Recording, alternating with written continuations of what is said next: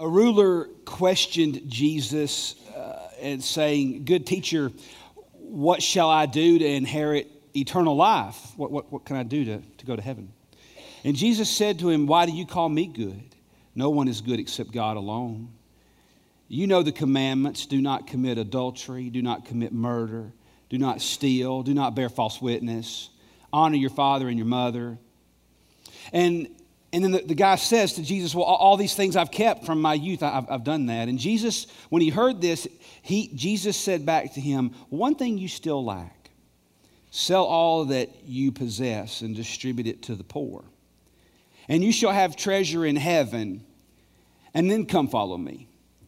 And when the man heard these things, he became very sad, for he was extremely rich. He was very wealthy.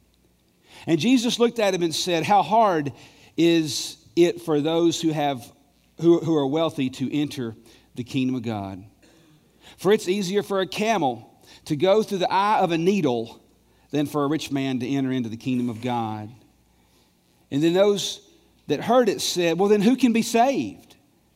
And Jesus said, The things that are impossible with people are, are possible with God. And, and Peter, Peter said, Behold, to Jesus, he said, Well, we've left our homes and we have followed you. And Jesus said to the disciples, Truly, I say to you, there is no one who has left house or wife or brothers or parents or children for the sake of the kingdom of God, who will not receive many times as much at this time and in the age to come eternal life.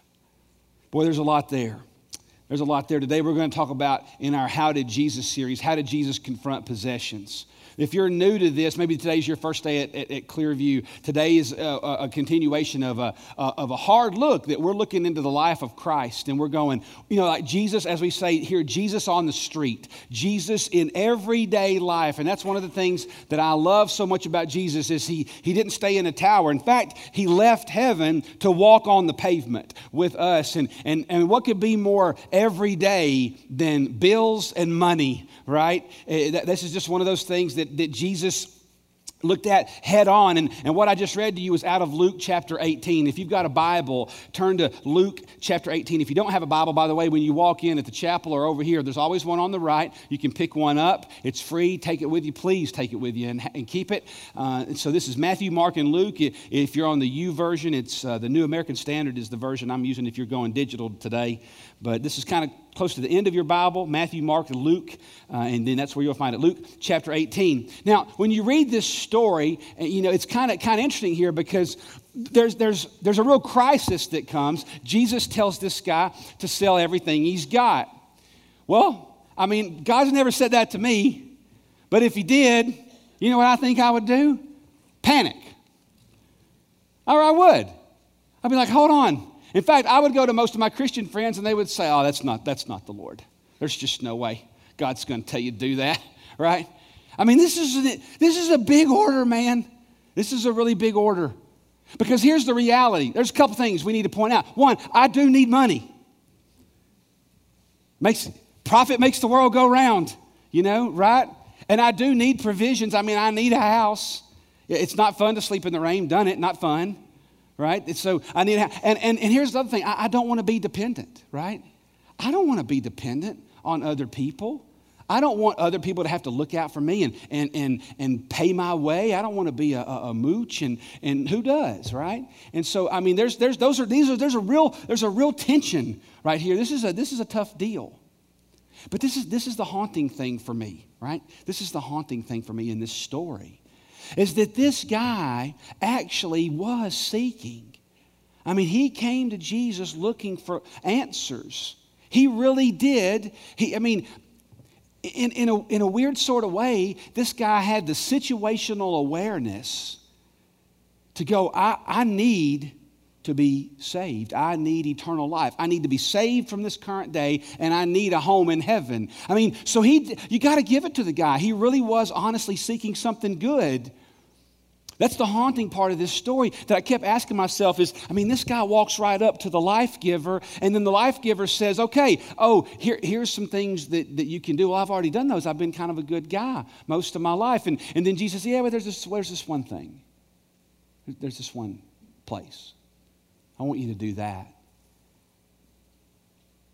And the question that I keep asking myself is how do you walk away from that kind of deal?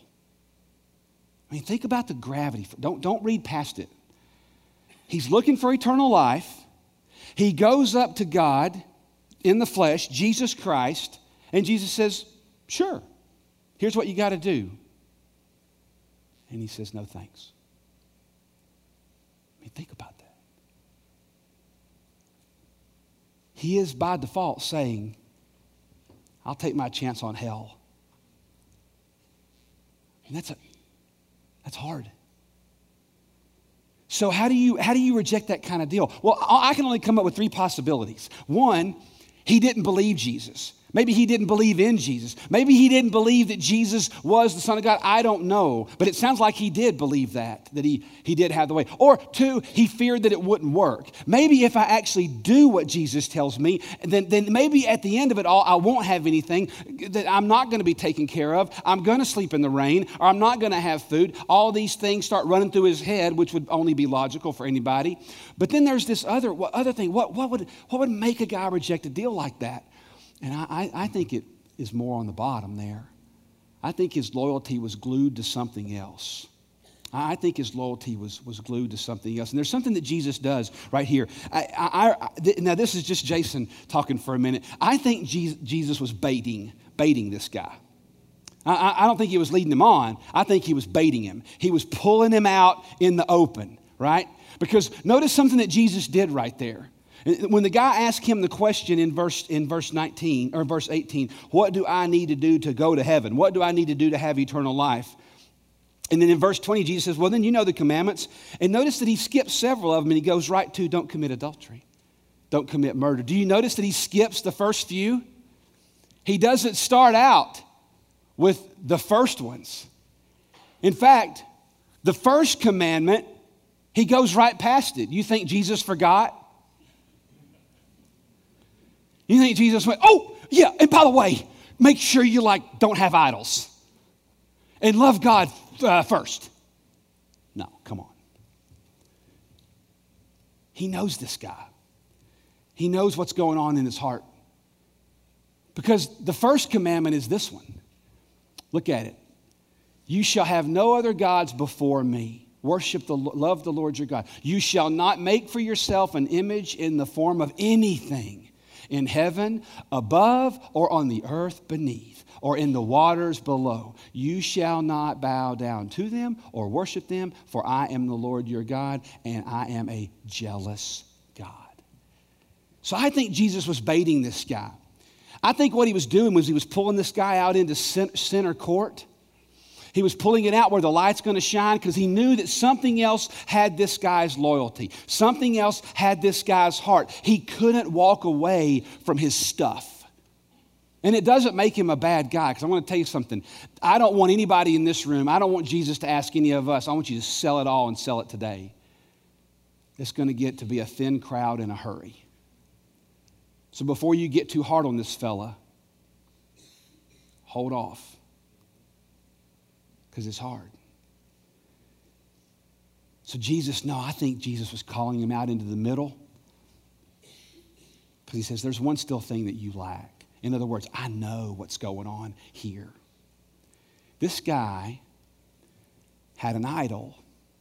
Now, when we think about idols, I did a whole series on that called Unshackled. If you go to clearview.org, you can pull up the Unshackled series, and we did all those things. And one of the things we kept talking about as idols is that idols are sneaky things. They're really sneaky. Nobody, I mean, we think of idols and we think of Indiana Jones and the Temple of Doom, you know, for all of us that grew up in the 80s, you know, and we had this golden monkey head and all this stuff, and we think of all that. No, no, idols, you know, it's not, not just some tribal thing. Idols can look up and they can be in all shapes and sizes. And this guy had split loyalties. In fact, the, I think the reason that he couldn't leave all of his stuff is because he could not trust anybody with his stuff. He had worked too hard to get it. Many of you have worked really hard to get your stuff. And, and it's not that it's not important, but this guy was self dependent. And I want to say to you today if this rich young ruler, he was a kind of a young guy, probably in his 30s, if this guy teaches us anything, if, if we walk away today, if this guy can teach you and I anything, this is what he's going to teach us. is that self dependence leads to self destruction. Don't forget that. Come Wednesday, come Thursday, come Friday. If you remember anything, you remember that self dependence leads to self destruction. So, how did, how did Jesus go about confronting possessions? Because he did teach us a couple things. I mean, there are a couple things that Jesus teaches us here. And I think the first one is that Jesus never said you couldn't have possessions. Jesus never said, notice, notice that you know what Jesus did not do here, you guys? You know what Jesus did not do? He did not tell everybody, this isn't a blanket commandment to every one of us. No, this went right to this guy's problem. This went right to this guy's issue. Because we've all got stuff that we don't want to give up. So Jesus never, he never said you can't own anything. You know what this, this passage is teaching us? It's, Jesus isn't saying you can't own things. Just make sure that things don't own you. Make sure that things don't own you. Make sure that your money doesn't own you. Make sure that your possessions don't own you. I've been thinking about this verse a lot in the last few days. And it's, it's interesting because I, it, it didn't come to mind until later this week as I was looking at this and I was reading through some things and, and I, was, I was reading through this devotional and, and it, it had nothing to do with possessions, but I think it, I think the passage has a lot to say to society about, especially about about living counterculture because what Jesus is telling this guy is it's okay to have things, make sure they don't own you. This guy was independent. He was self-dependent. And self being self-dependent will lead you to self-destruction. And this guy, this guy literally chose to, to gamble and roll the dice on, on heaven or hell and let, leave, leave his own powers to himself. Well, that's dangerous. Jesus said in Matthew 7, he said, enter through the narrow gate. For the gate is wide and the way is broad that leads to destruction, and there are many who enter through it. But the gate is small and the way is narrow that leads to life, and there are few who find it. Let me tell you what, why that verse means a lot to me, according to the rich young ruler. Because we are told all of our lives that if you can dream it, you can do it. We are told all of our lives that you should go after whatever you want. We are told all of our lives that, that everything's a possibility. And that sounds to me like a whole lot of a wide road. And the whole world is trying to achieve and achieve. And nothing's wrong with achievement. Jesus never, he never, you know, rained on the guy's parade of being a good earner. No, what he talked about was what mattered most to him. And what mattered most to this guy was doing it his own way. And everybody wants to do it their own way, right? We are taught from the time we are little, we are taught that really successful people, I mean, really successful people, they're, they're independent. In fact, we even have a word for it independently wealthy, right? Independently wealthy. I, I, love one of my favorite quotes. I, I, remember quotes. I don't know why. I can't remember most people's birthdays, but I can remember quotes. And I remember one time reading, uh, you probably heard me say this before, but most likely not. But you'll forget it. Psychologists say that uh, you forget 80% of what you hear in the first seven minutes, which makes my job irrelevant uh, in many times. But, but, but nonetheless, when, when John D. Rockefeller died, somebody asked his accountant, How much did John D. leave behind? The guy said, All of it. I love that quote. All of it. You see, we are taught from the time we're little to earn, earn, earn, be independent, be independent, be independent. But I'm here to tell you when you look at the words of Jesus, self dependence will take you to self destruction. This guy was not letting go he wasn't going to let go. I think Jesus can tell us something else about this issue about self dependence and idols. Jesus warned us. He warned us. He warned us about the spiritual nature of self dependence. That was this guy's real problem the spiritual nature of self dependence. So, see, what, what's going on right here? Do you notice that Jesus said in verse 25 that it's easier for this is kind of an, this, uh, a, a Jew would have laughed at this joke. This is a good joke. He said it's easier for the camel to go through the eye of a needle, right? Like a little sewing needle. There's a lot of discrepancy in history over what Jesus really meant. I would not be alone to say, I think it's just a complete absurdity, is what he's saying. It's hard for somebody with a lot of money to make it. Now, for all of you that have a lot of money, relax, okay? He didn't say it's impossible, he said it's hard. You know why it's hard? Because you worked hard for your money and you want to provide Nothing wrong with wanting to provide. Every guy in here, man, we we grow up, we want to kill it, drag it back to the cave, feed the family. That's what you do. We're, since caveman days, that's what we've done, right? Feed the family. That's why when a man loses his job, he, he about loses his mind. Because there's a thing inside of us that wants to provide. We feel like that's part of our identity. Nothing wrong with that at all. But when you, when you have the ability, have you ever noticed, you ever, am I the only one in the room? Maybe I'm the only one in the room for those of you over there in the chapel. Maybe I'm the only one in the room that I find that sometimes my, my personal internal peace of my soul has tendency to, to flow with the barometer of the bank account. Maybe that's just me. Probably just me. I'm sure it's none of you, right? So maybe y'all can have a group therapy session with me right now, you know? Because I've noticed one of the things I hate about myself bank account's a little more fat, Jason's okay. When it's not, Jason's not okay, right? That's just life. Jesus knew that. Jesus knew that. But here's, here's the thing why is it hard for people with wealth or for people with stuff? And you got to realize wealth in those days, by Williamson County standards, this isn't even about us. We are so much more wealthy than people in those days would have been. If you had a house and a steady job, little hut deal, steady food, you were living. So this, this, this guy, why is it hard? It's hard because our peace goes up and down with our money and we get content and we get we get a feeling that we're going to be okay as long as we've got more zeros in the bank account at the end of the statement past the decimal, right? So, no. What does this guy teach us a lot? Well, he has a lot that he can teach us. But I would tell you this if, if there's a revelation that can come from this passage,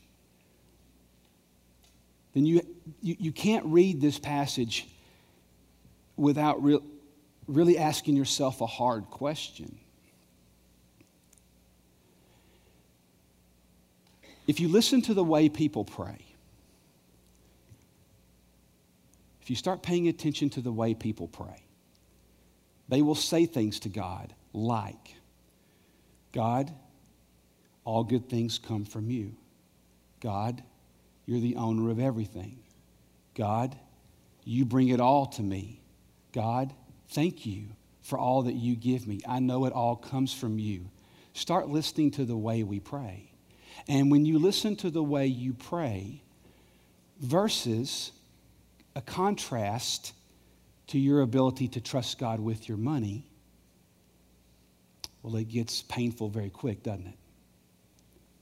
Because if God actually is, if God is the generator, stay with me. If God is the generator of the revenue stream, then your ability to let go of your money isn't hard because it was never yours to begin with. And before you go amening that,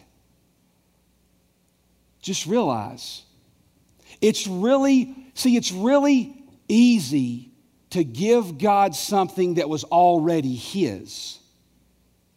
But it's really hard to give God something that you think is yours.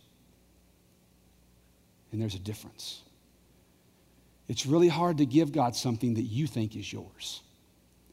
So, what I would say to you when it comes to idolatry and how Jesus dealt with possessions, I would say to you that are, if you're going to be in Christ, you need to realize that you've been transformed out of the darkness and into the light.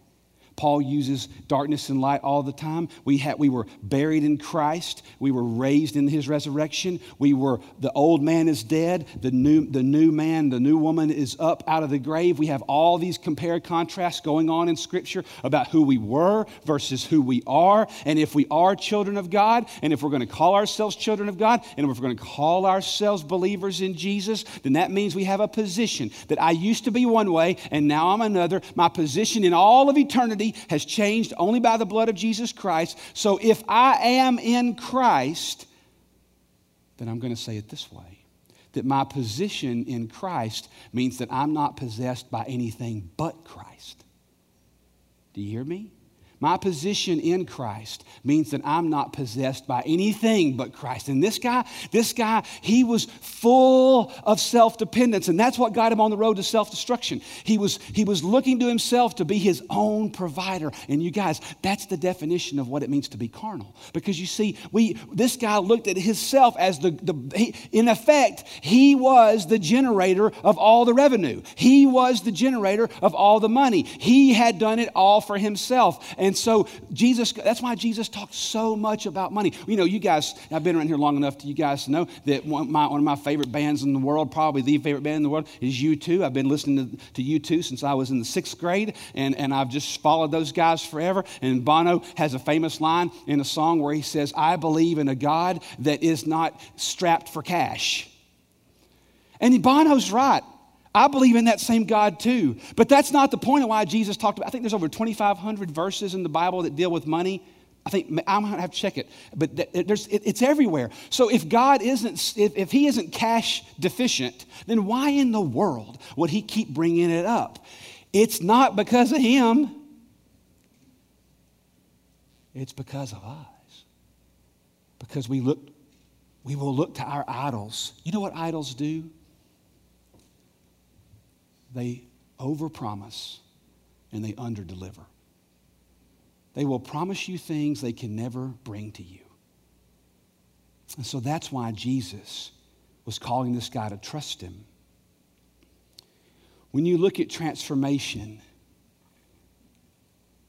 when you look at repentance, when you, when you look at somebody giving their life to Christ, repentance will always find its way to your money. It will always find its way to your money because you want God to own all of it. You want God to own all of it. So transformation shows up in your money because it's your ability to say to God, I can't control any of this. I don't have job security. I mean, I think I do but I really don't. I don't have security. I could drop dead with a heart attack before this sermon's over because the preaching's just that good. You know, I, I, I, could fall out right here. We're not promised anything. Can we at least agree to that? Amen? Amen or oh me, right? Amen. So if God owns it all, I don't have the right to be self dependent. And I would say to you, friend, you know, all of you have this on your vehicle. All of you have a check engine light. Every one of you.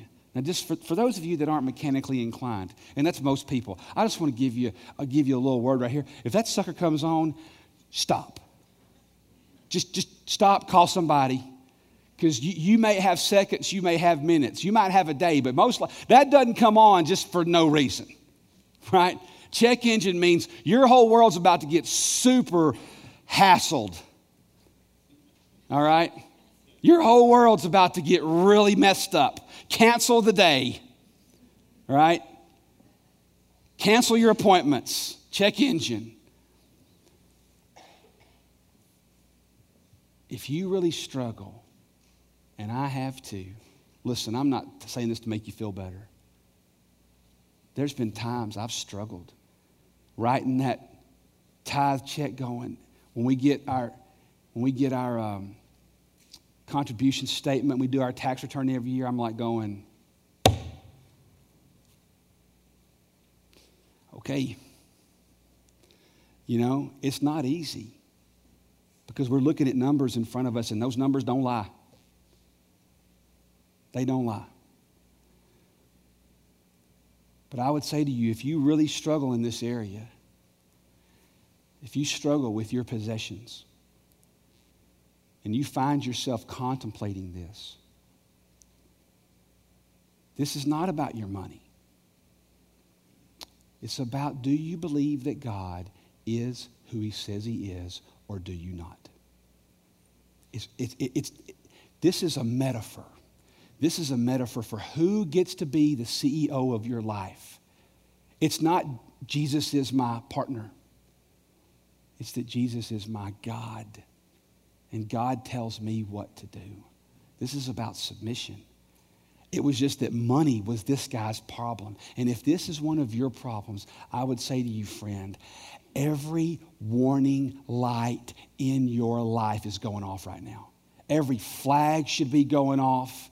Every check engine light, every OSHA signal, and things back up, you know, beep, beep, beep, warning. Everything in your life is trying to tell you there's an idol that has snuck in. Do you think that idolatry, do you think the devil uses idolatry that knocks on your door saying, hey, I'm here to own you, I'm coming in? Right? Gonna take over, destroy your marriage, ruin your children and your grandkids too. In fact, your whole family tree is gonna be different one day.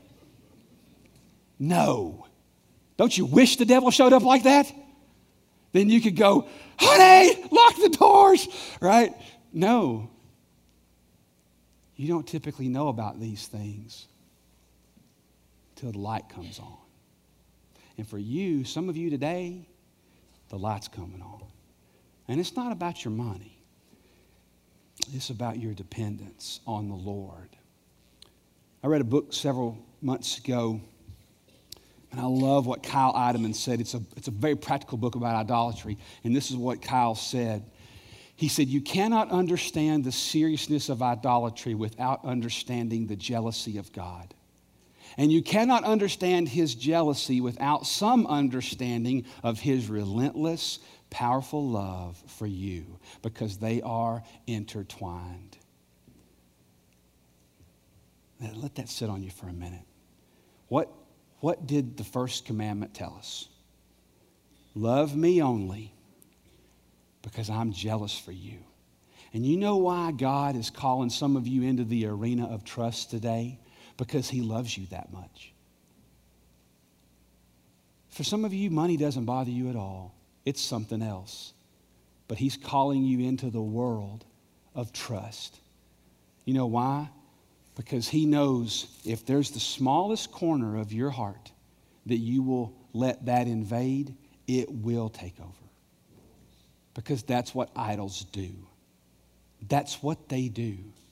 Self dependence will lead you to self destruction. Self dependence, friend, it will lead you to self destruction. It will take you. This guy walked away. He literally turned his back on the life giver. He came to him saying, Help me. I want to. Self dependence will lead you to self destruction. It will walk you down a path that you cannot come back from unless you have a God and you're willing to give all of your life to Him.